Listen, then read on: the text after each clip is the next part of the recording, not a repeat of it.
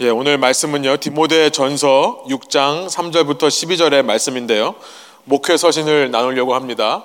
선한 싸움으로의 부르심이란 제목으로 디모데 전서 6장의 말씀을 저와 여러분이 함께 읽도록 하겠습니다. 3절부터 12절 한 절씩 번갈아 가면서 읽고 마지막 절 함께 읽을게요. 제가 먼저 3절 읽겠습니다. 누구든지 다른 교훈을 하며 바른 말 곧 우리 주 예수 그리스도의 말씀과 경건에 관한 교훈을 따르지 아니하면 그는 교만하여 아무것도 알지 못하고 변론과 언쟁을 좋아하는 자니 이로써 투기와 분쟁과 비방과 악한 생각이 나며 마음이 부패하여지고 진리를 잃어버려 경건을 이익의 방도로 생각하는 자들의 다툼이 일어나느니라.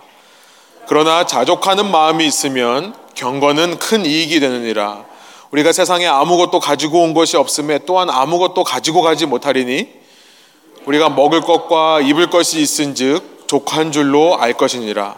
부하게 하려는 자들은 시험과 올무와 여러 가지 어리석고 해로운 욕심에 떨어지나니 곧 사람으로 파멸과 멸망에 빠지게 하는 것이라. 돈을 사랑함이 일만하게 뿌리가 되나니 이것을 탐내는 자들은 미혹을 받아 믿음에서 떠나 많은 근심으로써 자기를 찔러도다. 오직 너 하나님의 사람아 이것들을 피하고 의와 경건과 믿음과 사랑과 인내와 온유를 따르며 함께 있습니다. 믿음의 선한 싸움을 싸우라 영생을 취하라 이를 위하여 내가 부르심을 받았고 많은 증인 앞에서 선한 증언을 하였도다. 아멘. 함께 앉으셔서 말씀 나누겠습니다. 해마다 이때가 되면요 느껴지는 연말 분위기가 있죠. 제가 side로 하는 일 때문에 최소 일주일에 두 번은 시애틀 다운타운을 가야 되는데요. 하필이면 오후 시간에 움직여서 그 traffic을 뚫고 갑니다. 그런데 이 Thanksgiving이 지나고 나면요. 추수감사절이 지나고 나면 교통이 한 두 배 이상 복잡해지는 것 같아요. 평소에는 한 40분 걸립니다. 다운타운 갈 때요. 그런데 이때가 되면 거의 1시간 반 정도 걸려요.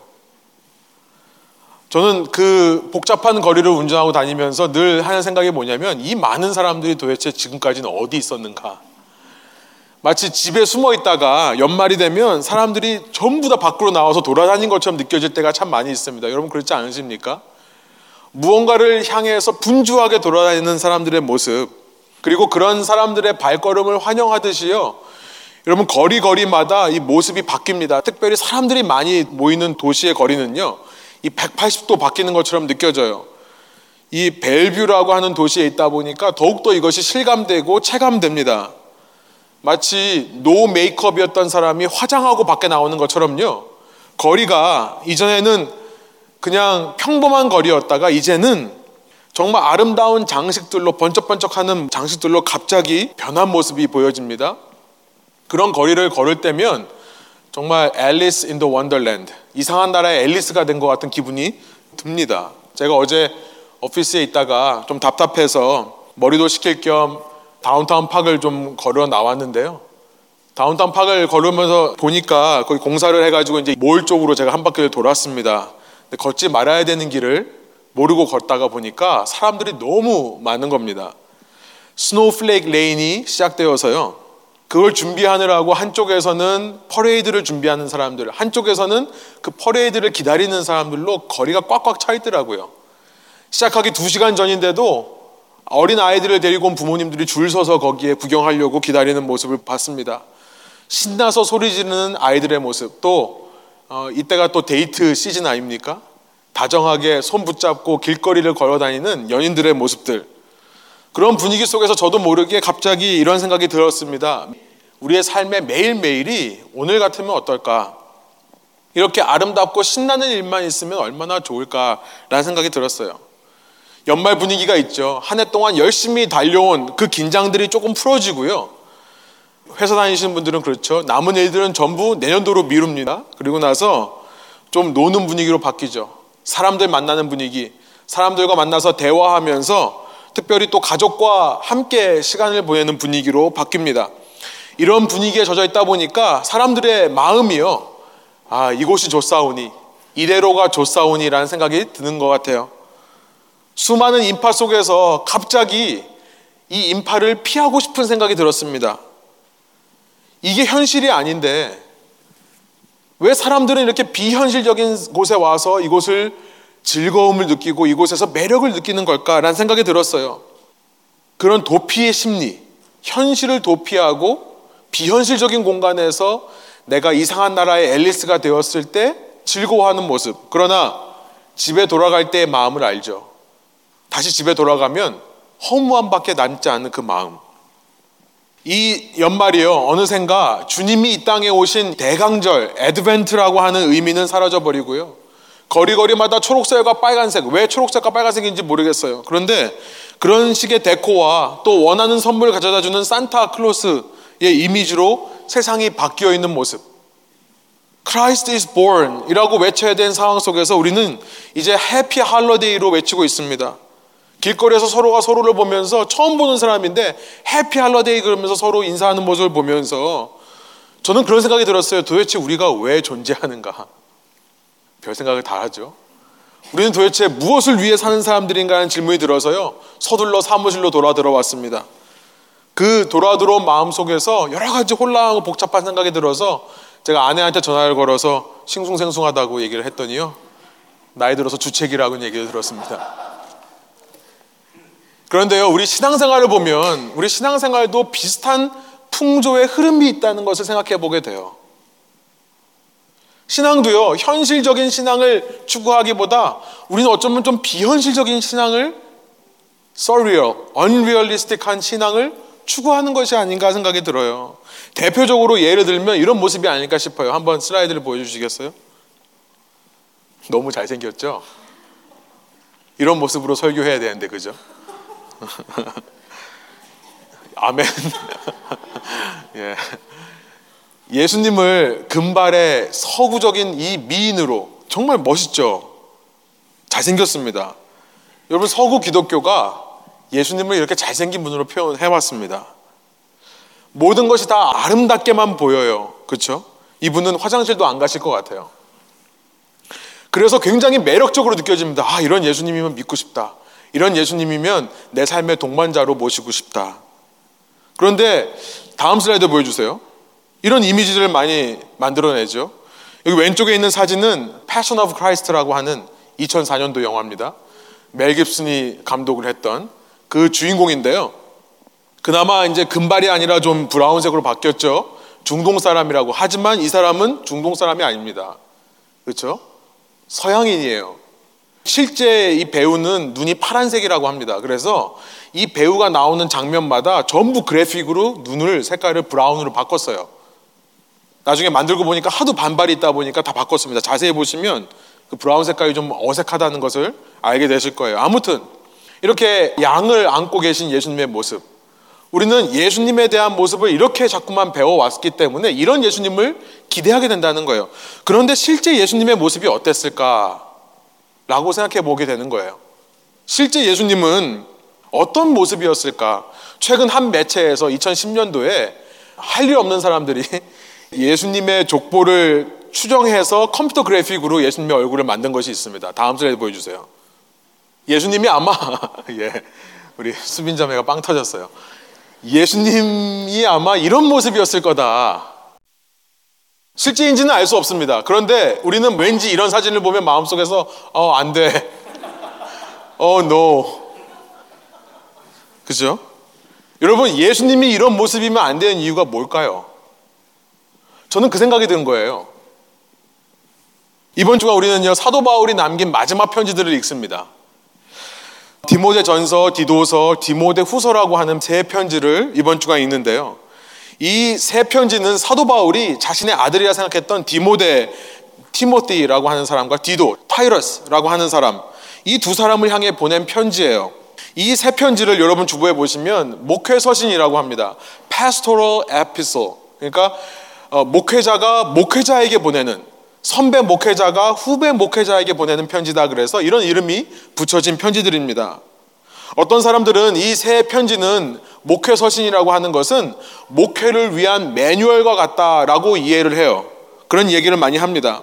바울이라는 수십 년에 걸쳐서 목회를 했던 이 목회 전문가가 후배 목회자, 이제 막 목회를 시작하는 사람들에게 목회를 어떻게 해야 되는지, 교회 조직을 어떻게 세워야 되는지를 보여주는 어떤 청사진과 같다, 매뉴얼과 같다라고 이해를 하는 것입니다.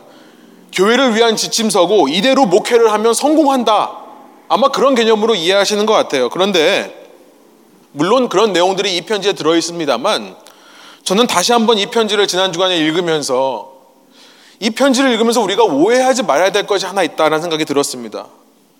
이대로만 하면 이상적인 목회를 할 수 있다. 아무 탈 없고 문제 없는 목회를 할 수 있다라고 말하는 게 이 목회 서신의 목표가 목적이 아니라는 것입니다. 편지의 내용을 자세히 읽어보면요. 사도 바울은 이 디모데에게, 디도에게 너희가 내가 말한 대로만 목회하면 성공할 수 있다라고 말하는 것이 아닙니다. 그들의 상황이 얼마나 어려운지를 알고 권면하기 위해 쓰는 거예요. 이 목회 서신에 담겨 있는 교회의 모습은 그야말로 진흙탕의 모습입니다. 진흙탕의 모습이에요. 교회의 지도자로 세운 사람들이요, 바울을 배신한 상황입니다. 그리고 돌아서서 교회를 어지럽히고 있는 상황이에요. 그 가운데 바울이 세운 교회, 바울의 힘으로 세워진 교회 속에 이제는 바울이 가르친 복음의 원리가 살아있는 것이 아니라 교회의 지도자들이요 자신의 논리와 자신의 생각과 자신의 의견들을 가지고 들어와서 바울이 세운 교회, 디모데와 디도가 목회하고 있는 교회를 어지럽히고 흔들고 있는 상황인 거예요. 이런 어려운 상황 속에 처한 자신의 아들과 같은 젊은 목회자들을 위로하고 그들에게 할 수 있는 대로 힘이 닿는 데까지 최선을 다하라고 권면하는 메시지가 이 목회 서신인 것입니다. 우리는요, 이 목회 서신이라는 것이 마치 이렇게 아름다운 장식을 해놓은 거리처럼 우리에게 어떤 이상적인 것을 제공한다라고 상상하는 것 같습니다. 그런데 이 아름다운 장식으로 장식해 놓은 거리가 우리의 삶의 현실이 아니듯이요. 금발의 푸른 눈을 가진 예수님이 진짜 예수님이 아닐 수 있고 이것은 서구 문화의 창조물일 수 있듯이요. 교회는 늘 문제가 없는 곳이어야 된다. 교인들 간에 서로 진심이 통하는 곳이어야만 한다. 서로 내 몸같이 사랑하는 모습이 있어야 된다. 그러지 않으면 교회가 교회답지 못하다. 목회는 늘 즐거워야 된다. 신나는 일로만 이 목회는 가득할 거라고 하는 우리의 너무나 나이브한 생각, 천진난만한 어린아이 같은 생각을 이 편지가 지금 뒤엎고 있습니다. 그래서 결론부터 말씀드리면요. 바울은 이 편지 속에서 목회자가 추구해야 될 신앙을 한마디로 이렇게 얘기한다는 것입니다. 실은요, 이 편지들은 목회자를 위한 것이 아니라 교회를 위한 겁니다. 사실은 크레테 섬에 있는 교회를 향해 보낸 편지가 디도서고요. 에베소 교회를 향해 보낸 편지가 디모데 전후서예요. 이 에베소라는 도시는 참 많은 편지를 받았습니다. 하나님으로부터요. 그런데 나중에 계시록에 가보면 첫사랑을 잃어버렸다고 하죠.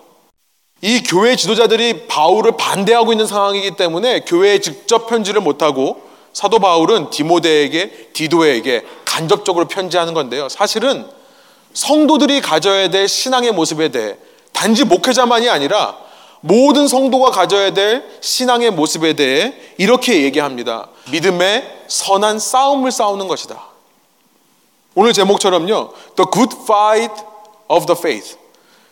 신앙이란 뭐냐면 그렇게 아름답고 찬란한 멋진 광경만 연출하는 모습으로 살아가는 것이 아니라 신앙이라는 것은 싸움이다라고 말씀하시는 거예요. 믿음으로 싸워야 되는 싸움. 믿음을 지키기 위해 싸워야 되는 싸움. 여러분, 싸움의 현장이 얼마나 어글리하고 머디하고 블러디한지 아시죠?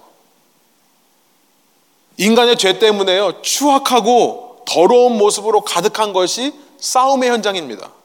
그런데 그 싸움의 현장을 살아가는 것이 참된 신앙이라고 말씀하고 있는 거예요. 이것이 이 서신서들의 주제입니다.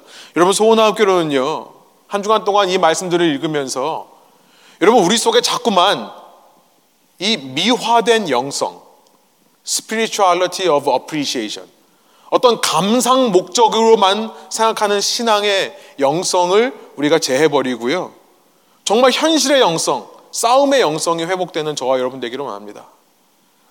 우리는요, 이상적인 목회, 이상적인 교회에 대해 얘기하면서 너무나 미술관에 가서 어떤 정말 이 페인터가 그려놓은 이 화가가 그려놓은 멋진 작품을 감상하고 싶은 마음으로 생각하는지도 모르겠어요.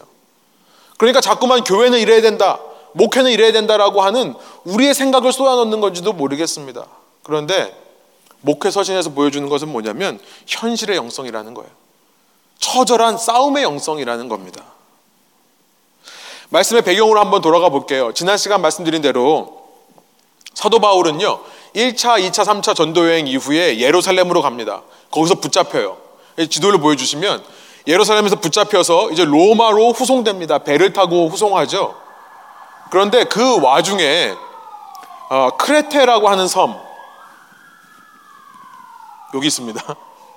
크레테라고 하는 섬을 처음으로 방문하게 돼요. 그리고 그 섬에도 하나님을 믿고자 하는 사람들이 있다는 것을 알게 됩니다. 아무튼 그렇게 후송되어서 로마의 감옥에 gat혀서 주후 60년부터 62년 한 2년 정도 가택구금 하우스 어레스트의 삶을 삽니다. 말은 감옥 생활이었지만 일반 주택에서 거하면서 하우스 어레스트였기 때문에 세를 내면서 살았죠. 그러니까 많은 사람들이 왔다 갔다 할 수 있었어요. 그 가운데서도 복음이 전파되는 일이 있었다고 지난 시간 살펴봤습니다. 그 감옥 속에서 만난 사람들을 통해 네 개의 편지를 씁니다. 골로새서, 빌레몬서, 에베소서 그리고 빌립보서라는 편지를 썼어요. 옥중 서신. 그런데 이 옥중 서신 중에 맨 마지막 서신이라고 볼 수 있는 빌립보서를 저희가 이제 지난 토요일과 내일 저희가 읽는데요. 거기에 보면요. 빌립보서 2장 24절에 보면 사도 바울이 자신이 곧 풀려날 것을 이야기하고 있어요.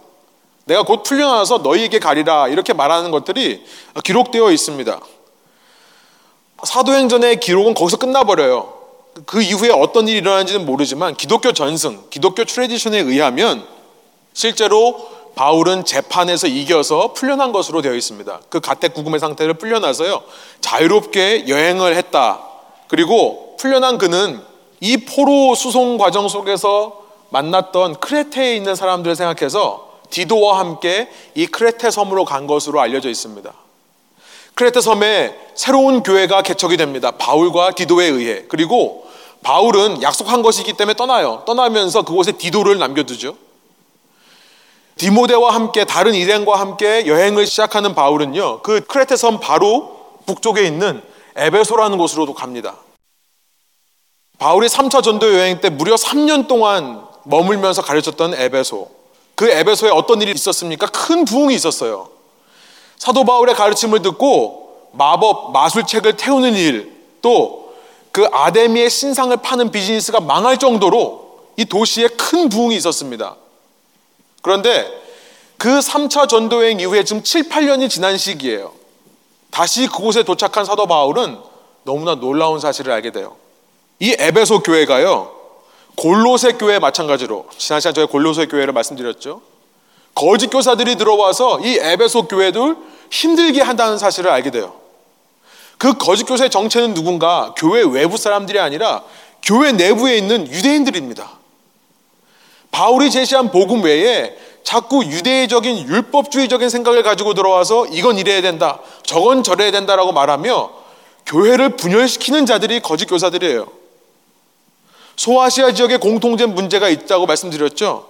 이 유대인적인 사고방식을 가진 기독교인들이 교회의 복음 외에 다른 원리를 말함으로 교회를 어지럽히고 있던 것이 소아시아 교회의 공통적인 문제였습니다.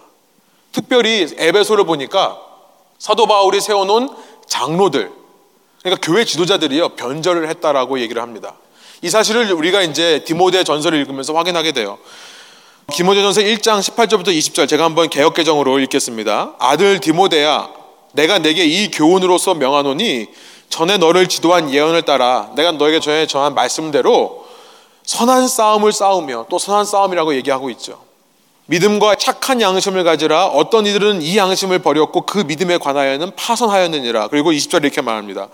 그 가운데 후메네오와 알렉산더가 있으니 내가 사탄에게 내준 것은 그들로 훈계를 받아 신성을 모독하지 못하게 하려 함이라.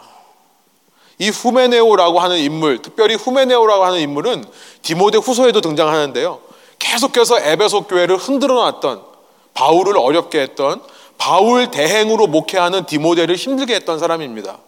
그런데 이 후메네오와 알렉산더라는 사람들이 사도행전 20장에 나오는 안디옥 교회 장로로 알려져 있습니다. 사도 바울에 의해서 복음을 들었고 사도 바울에 의해서 교회 지도자로 세워진 사람들이었어요. 그런데 어느 순간 사도 바울의 복음에서 떠나 다른 복음을 얘기하기 시작했고요. 교회를 어지럽히기 시작하는 겁니다. 에베소에 도착한 바울과 디모데 일행은요. 이런 사람들의 반대에 부딪히기 시작합니다. 그래서 바울이 떠나야 되는 상황이에요. 바울이 떠나면서 디모데를 에베소에 두고 떠난 거죠. 남아있는 교인들을 잘 관리하라는 목적으로요. 그러고 나서 바울은 에베소에서 쫓겨나 마케도니아로 넘어갑니다. 지도를 보여주시면 3차 여행 똑같이 갑니다. 마케도니아로 올라가요. 이 마케도니아에 도착하자마자 거기서 에베소에 두고 온 디모데를 위해 먼저 편지를 씁니다. 거기 상황이 더 급박해요. 그래서 그것이 디모데 전서고요. 편지를 써보내면서 개척한 디도에게도 크레터에 세에 있는 디도에게도 편지를 쓴 것이 디도서죠. 디도서는요, 새롭게 교회를 개척해야 되기 때문에 이런 반대가 아직 없습니다. 그래서 디도서의 내용을 읽어보면 교회에 대한 또 어떤 직분자를 어떻게 세울 것인가 감독이라고 하는데 장로입니다. 똑같은 말이에요. 이 장로들을 어떻게 세울 것인가에 대한 겉면의 말씀이 들어 있습니다. 매뉴얼처럼 느껴져요. 그런데 디모데서는 달라요. 지금 진흙탕처럼 싸우고 있는 상황 속에 다급한 마음으로 썼기 때문에요. 여러분 디모데 전설을 읽어보시면 인사말 다음에 보통 사도 바울이 감사의 표현을 쓰는데 감사가 없고요. 바로 경고로 들어갑니다.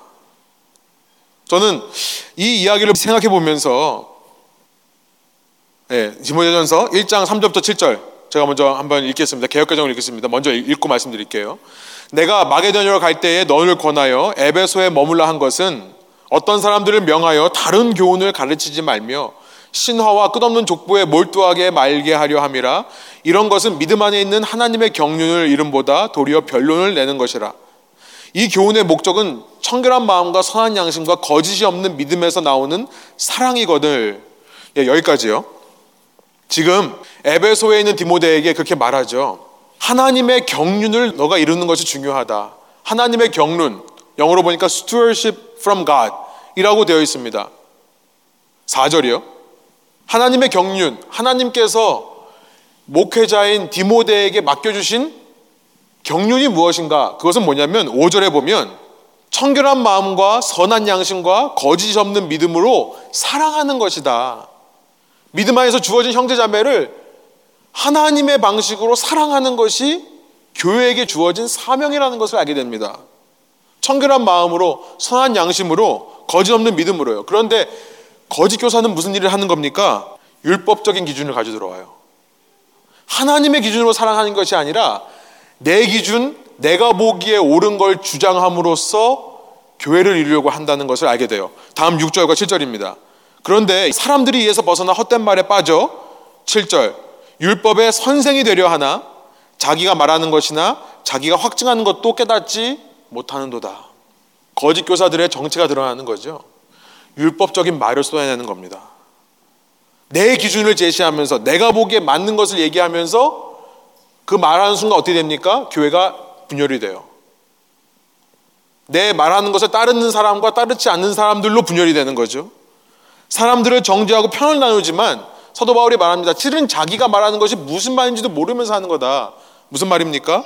자신조차 자신의 기준에 그 합한 적용될 수 없다는 것을 모르고 얘기한다는 거예요. 이건 이래야 된다라고 얘기하지만 본인도 못하는 것을 주장하는 꼴이 된다는 것입니다. 그런 사람들 통해 교회가 어려움을 겪는다는 것을 알게 되는 거죠. 이후 디모데 전서 2장 3장에 보면요. 이들이 그렇게 하는 이유는 자신의 쾌락 때문이라는 것을 알게 됩니다. 여러분, 그거 아세요? 율법적인 사람들이 가만 보면요. 굉장히 쾌락적인 사람들이에요. 왜냐하면 자기 스스로에게는 굉장히 반율법적인 것을 인정하기 때문에 그렇습니다. 나는 이렇게 말하지만 자신은 할 수 없다라고 또 얘기를 하기 때문에 굉장히 쾌락적이에요. 여자의 문제가 있었던 것 같습니다. 교회 장로들 가운데 그렇게 말하는 사람들 가운데 젊은 과부와 문제가 있었던 것 같아요. 그러니까 2장, 3장에서 이 여인의 문제에 대해 여성이 교회 안에서 정숙하라라는 말을 하죠. 그리고 3장에 보면 장로, 이 감독들을 세울 때 가장 중요한 것 중에 제일 먼저 나오는 것 중에 하나가 뭐냐면 한 여인의 남편이어야 된다. 이런 얘기를 하고 있습니다. 술을 즐기지 말라는 얘기를 하고요. 집사나 장로나 쾌락을 사랑하면 안 된다는 의미죠. 당시 기독교는 성찬식을 통해 술을 마시는 것이 너무나 자연스러웠기 때문에요. 술을 마시는 것이 신앙의 한 부분이 되었습니다. 그런데 그러다 보니까 술을 즐기는 사람들이 생겨나는 거죠. 돈을 사랑하는 것도 하지 말라라고 얘기합니다. 이렇게 쾌락을 추구하는 사람들이 아니라 진정으로 교회 지도자라면 교회의 성도라면 경건의 훈련이 필요하다는 것을 디모데전서를 통해 말씀합니다. 우리 디모데전서 4장 7절부터 9절인데요. 우리 한 목소리로 세 번역으로 한번 읽어보겠습니다.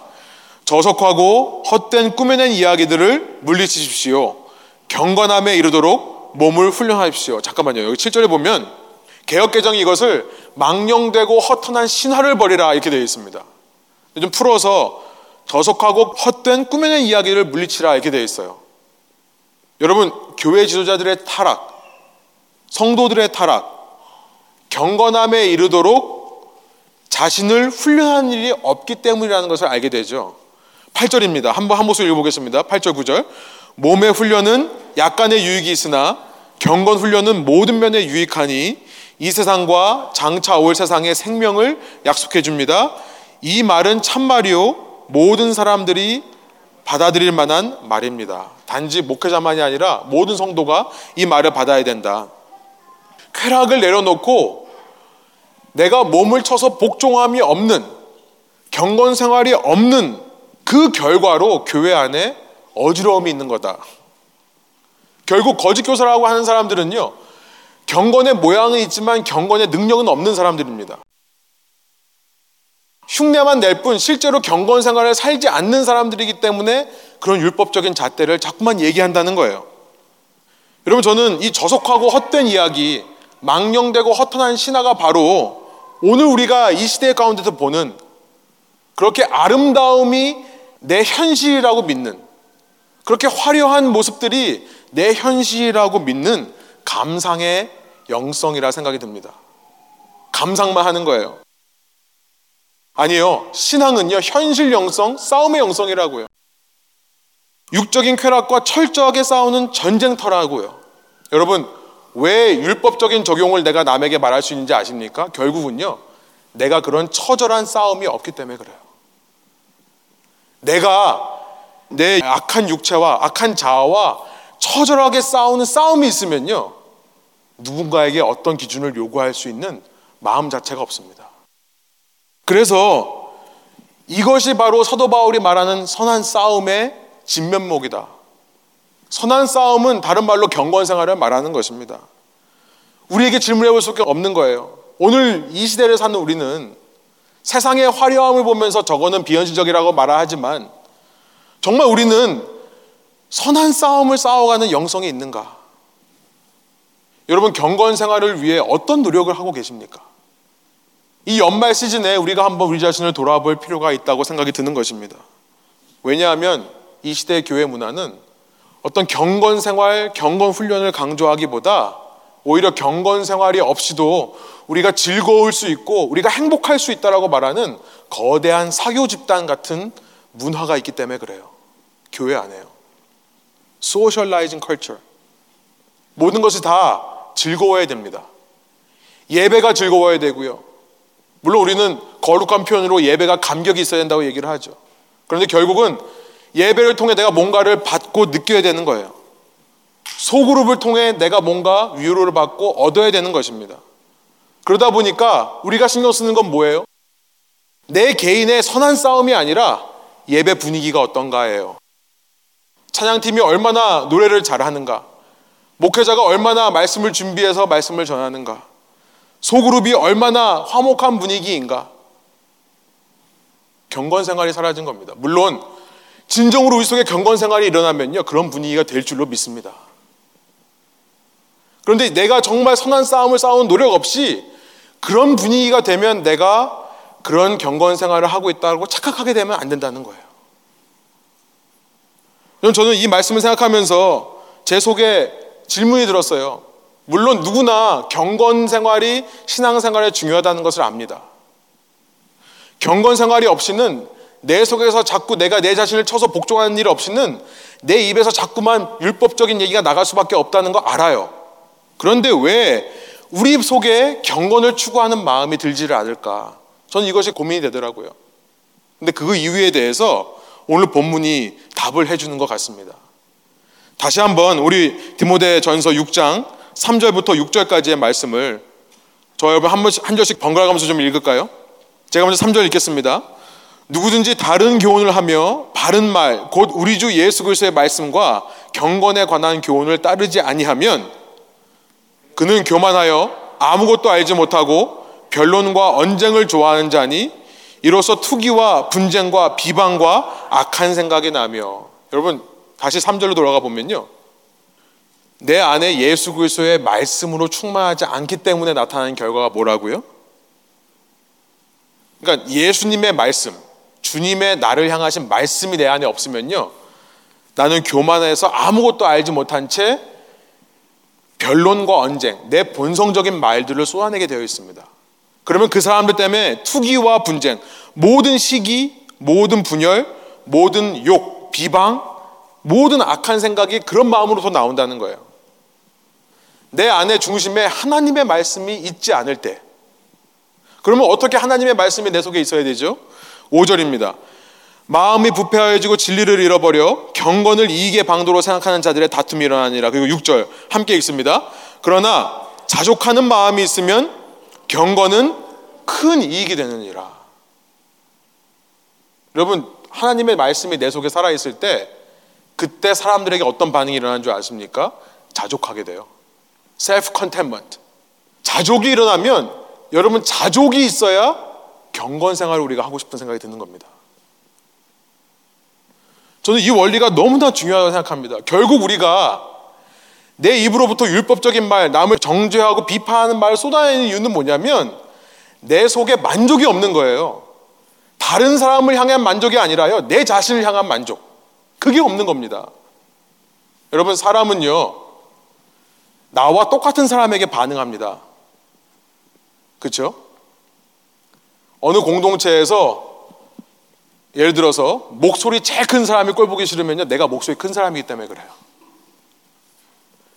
사람은 상대방에서 내 모습을 발견할 때 그거에 반응해요. 부부관계에서 그렇지 않습니까? 그 사람의 내가 가지지 못한 모습은 너무나 귀중한데요. 나 같은 모습에 반응을 하는 거예요. 내 안에 만족이 없으면 그것이 율법적인 말로 표현되더라. 그래서 교회 안에 거짓 교사들이 생겨나더라. 지금 그 얘기를 하시는 겁니다. 자족에 대해서 말씀을 하세요. 7절부터 10절이요. 지금 시간 관계상 읽지는 않겠습니다만 우리가 이 땅에 왔을 때 아무것도 없이 오지 않았는가? 또 우리가 이 땅을 떠날 때 아무것도 가져갈 수 없지 않는가? 사도 바울은 그 얘기를 하면서 족한 줄을 알아라. 족하지를 않으니까 자꾸만 우리는 돈을 통해 뭔가를 자꾸 채워넣으려고 합니다. 그래서 돈을 사랑하는 것이 일만하게 뿌리다라고 말씀을 해요. 그러나 신자의 마음 속에 자족함, 컨텐먼이 있을 때 그때 우리는 경건을 추구하게 됩니다. 무슨 자족이기 때문에 그럴까요? 그것은요, 세상적인 만족이 아니라 하나님의 은혜에 대한 만족이기 때문에 그래요. 나 같은 죄인을 향한 하나님의 은혜가 만족이 되면요, 여러분 그때부터 우리의 말과 행동을 통해 경건의 모습들이 나타나기 시작하는 겁니다. 기독교는 하지 말라는 종교가 아니라 충만한 은혜를 받아 그 모습으로 본을 보이라고 하는 종교인 것을 디모데 전서 1장서부터 사도 바울이 이야기하고 시작했던 것입니다. 1장 12절부터 17절. 제가 한번 읽을게요. 개혁개정입니다. 나를 능하게 하신 그리스도 예수 우리 주께 내가 감사함은 나를 충성되게 여겨 내게 직분을 맡기심이니 여러분 저 같으면 이 말 못해요. 에베소에 갔는데 내가 개척했던 교회 교인들, 내가 세워놨던 장로들이 나를 반대하고 나보고 나가라고 한다? 감사하지 못할 것 같습니다. 그런데 사도 바울은 그 순간에 감사가 터져나와요. 왜요? 그 자기 속에 하나님의 은혜가 충만하기 때문에 그 은혜로 자족하기 때문에 사도 바울이 자신이 세워놓은 교회가 부흥하고 성장하는 것 때문에 만족했다면 그 만족은 사라질 겁니다. 경건함의 모습도 나오지는 않을 거예요. 그런데 사도 바울의 만족, 자족의 근원은 예수 그리스도의 은혜였다는 거예요. 어떤 은혜입니까? 13절. 내가 전에는 비방자요 박해자요 폭행자였으나 도리어 긍휼을 입은 것은 내가 믿지 아니했다에 알지 못하고 행하였습니다. 우리 주의 은혜가 그리스도 예수 안에 있는 믿음과 사랑과 함께 넘치도록 풍성하였도다. 어떤 상황을 봐도요, 어떤 사람을 만나도요, 그 사람이 나를 힘들게 하고 상황이 나를 어렵게 한다 하더라도 나는 마음속에 주님으로 같은 은혜로만 족한 겁니다. 내가 이전에는 어떤 사람이었는데 이어서 말하죠. 미쁘다 모든 사람이 받을 만한 이 말이요. 그리스도 예수께서 죄인을 구원하시려고 세상에 임하셨다 하였도다. 죄인 중에 내가 괴순이라.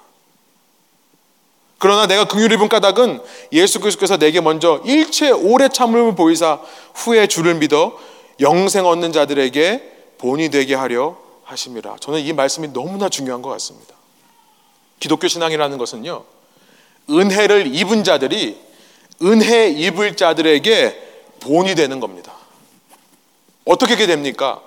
여러분 이게 바로 경건 생활이에요. 믿지 않는 사람들이 믿는 사람을 볼 때 본이 되는 것은 뭡니까? 그 사람의 경건 생활인 거예요. 선한 싸움인 거예요. 어떻게 이게 가능합니까? 그 근원은요.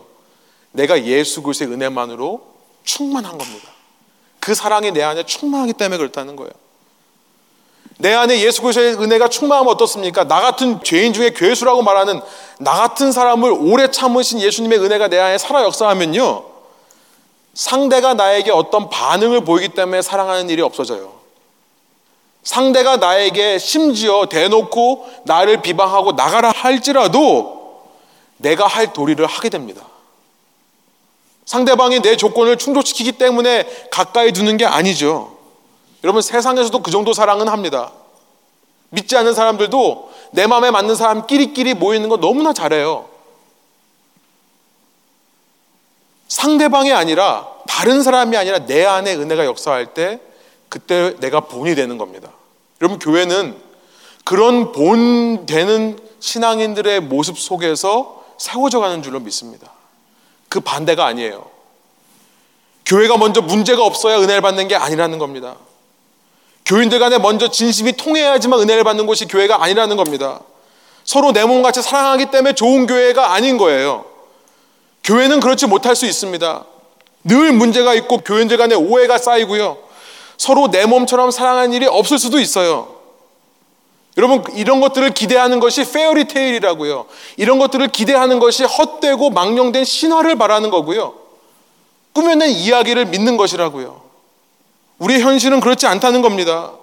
더러운 진흙탕처럼 어려울 수 있어요. 그러나 나는 예수 그리스도의 은혜를 입은 나는 분위기 때문에 상대방의 반응 때문에 움직이지 않고 내게 주신 예수님의 은혜를 다른 사람의 본이 되기 위해 노력한다는 겁니다. 그것이 경건 생활이라는 거예요. 선한 싸움이라는 거예요. 선한 싸움이죠. 얼마나 힘듭니까? 목회의 길을 가면서 저도 한순간 그런 기대가 있었다는 생각이 듭니다. 내가 주님을 향해 헌신하면 하나님이 저를 놀랍게 쓰셔서 놀라운 일들을 이루시고 제 주위에는 저를 돕는 사람만 있을 것 같고 저를 사랑해 주는 사람만 있을 것 같다는 생각. 그런데요, 그 조건이 충족이 안 되면 그 부분에 있어서 아직도 내가 내 자신을 쳐서 복종하지 못하면요, 실망하는 겁니다. 힘이 빠지는 거예요. 그러면 내게 임한 주님의 은혜를 남에게 보이고 싶은 마음도 없어져요. 힘든 일이라 할지라도 경건 생활, 선한 싸움을 싸워가는 목회자와 그런 성도들에 의해 교회가 세워져 간다는 것을 이 서신을 통해 말씀하는 겁니다. 결국 중요한 것은 우리가 얼마나 예수님의 은혜에 집중하고 있는가의 문제인 거예요. 자꾸 사람들 보지 말고요. 상황 보지 말고요. 얼마나 예수님의 은혜에 집중하고 그 예수님의 은혜에 집중하기 위해 내 삶의 장치들을 마련해 놓는가. 그 장치가 다른 말로 경건의 훈련이죠. 기도의 자리를 지키는 것, 예배 드리는 것, 아침 묵상하는 것, 금식 등등. 여러분, 이 첫 번째 편지를 보낸 바울은요, 전도 활동을 합니다. 이렇게 전도 활동을 하다가 다시금 로마에 의해서 붙잡혀서 두 번째 감옥 생활을 한 것으로 기독교 전승이 tradition이 전해지고 있습니다. 이 두 번째 감옥은 첫 번째 감옥과는 틀려요. 하우스 어레스트가 아니었고요. 정말 로마 감옥이었습니다. 죄수들을 모아놓은 정말 쇠사슬의 흙탕물 오물 속에서 로마 시대 때 이 죄인들이 거하는 감옥이 좀 밝혀지기 시작했는데요. 화장실이 따로 없었다고 그러죠. 쇠사슬에 묶어놓고 그냥 그 자리에서 모든 걸 다 해결해야 되는 비인간적인 삶을 살 수밖에 없는 그런 감옥, 그런 무시무시한 감옥에 있는 사도 바울의 모습입니다. 이때 마지막으로 에베소를 향해 선한 싸움을 하고 있는 디모데에게 보낸 두 번째 편지가 디모데 후서예요. 그런데 디모데 후서를 보면 상황이 조금 더 나아지지 않았다는 것을 발견하게 됩니다. 여러분, 페어리테일이 없어요. 성경은요, 여러분, 성경 말씀 우리가 창세기부터 쭉 읽었습니다만, 이제 한 달 남았습니다. 끝까지 완주하시는 분에게는 귀한 선물이 있을 겁니다. 그런데 우리가 성경을 통해 발견한 것이 뭡니까? 인간의 실패예요. 인간은 끊임없이 실패합니다. 하나님 앞에서. 인간은 끊임없이 죄인으로 밝혀집니다. 여러분 사도 바울이 두 번째 편지를 쓰는데요. 희망적인 메시지가 없어요. 디모데후서 1장 15절입니다. 뭐라고 얘기하냐면요. 아시아에 있는 모든 사람이 나를 버린 이 일을 내가 안 하니 그 중에는 부겔로와 허모게네도 있느니라. 후메네오와 알렉산더라고 하는 에베소의 장로들 그들의 이름은 뒤에 나오는데요. 그들만이 아니라 부겔로와 허모게네도 나에게 등을 돌렸다.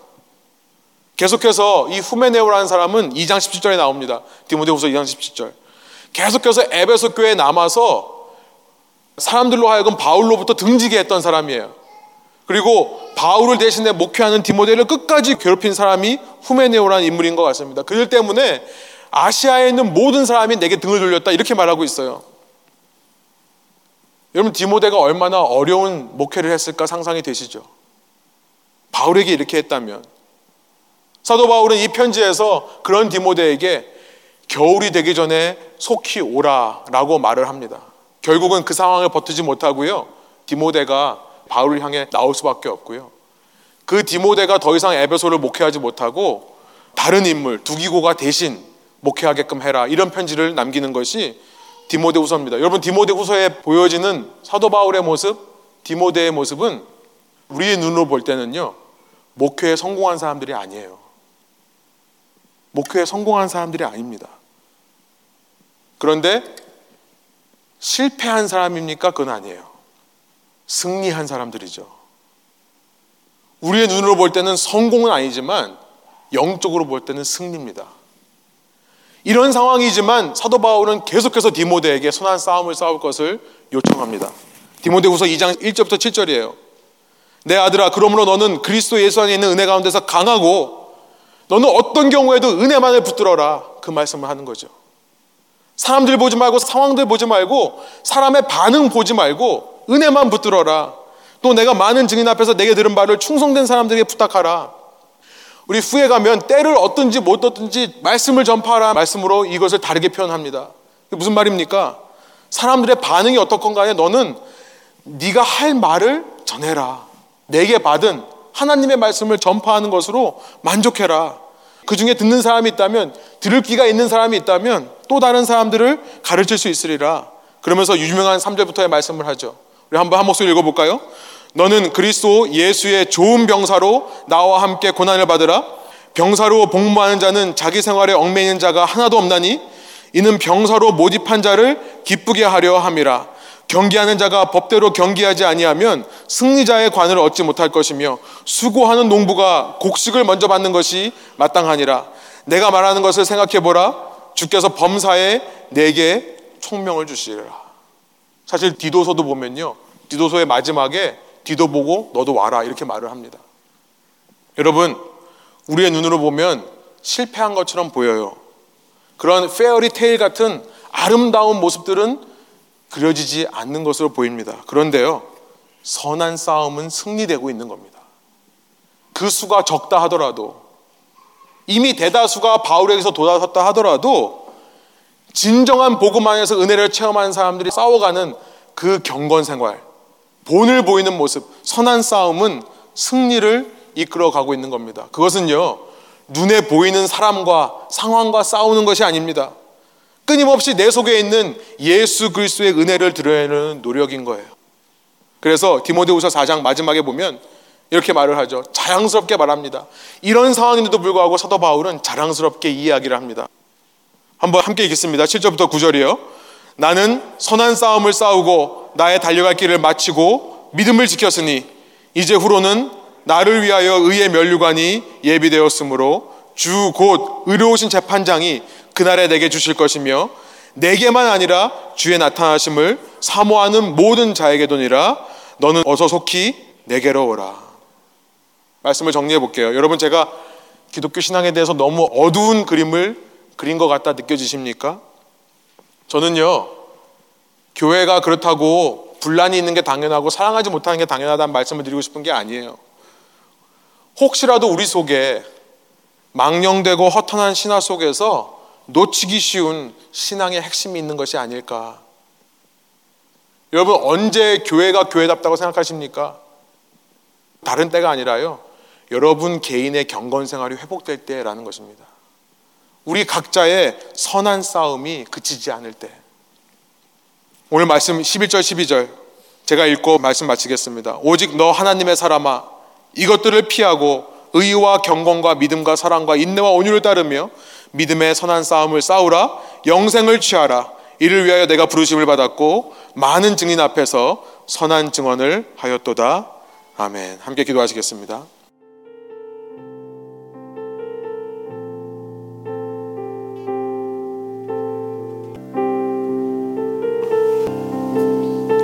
하나님 이 시간 어, 죄인 중에 괴수인 저를 구원해 주신 하나님의 사랑 어, 그 은혜가 우리 가운데 충만할 때에 어떤 상황도 어떤 사람도 문제가 되지 않음을 이 시간 목회 서신을 통해 저희가 배웠습니다. 하나님 경건 생활이라고 하는 것 어떤 상황 가운데서도 예수 그리스도의 나를 향한 은혜를 기억하고 그 은혜를 내 속에서 끄집어내어 다른 사람에게 본으로 보여주는 것이 우리의 경건 생활인 줄로 믿습니다. 그런 경건 생활이 우리의 삶에서 끊이지 않을 때 그런 우리가 속한 공동체는 세상적으로 볼 때 성공하지는 못한다 하더라도 주님의 기준에서 영적인 승리를 거두고야 말 것을 믿습니다. 선한 싸움을 함으로 영생을 취하는 저희가 되게 하여 주시고 우리의 은혜와 사랑을 서로에게 나누어 주며 이 시대에 주님을 모르는 사람들에게 꼭 필요한 저희 공동체 될 수 있도록 저희 각자의 삶 될 수 있도록 인도하여 주옵소서. 감사드리며 예수 그리스도 이름의 영광을 위하여 기도합니다.